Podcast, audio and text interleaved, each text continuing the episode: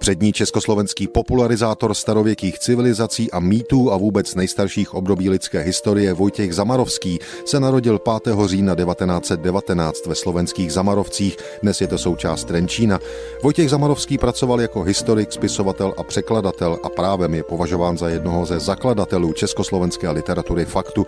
Po skončení druhé světové války pracoval jako úředník na nejrůznějších místech ve Slovenské národní bance, na úřadu předsedy vlády v Praze, ve státním plánovacím úřadu a podobně. V roce 53 musel z politických důvodů skončit a stal se úředníkem ve státním nakladatelství krásné literatury v Praze. To jako by mu určilo budoucí kariéru. Překládal odborné texty i beletrii a postupně začal vydávat svá vlastní díla. Jeho první knihou byl historický cestopis po Mezopotámii, starověkém Egyptě a Řecku.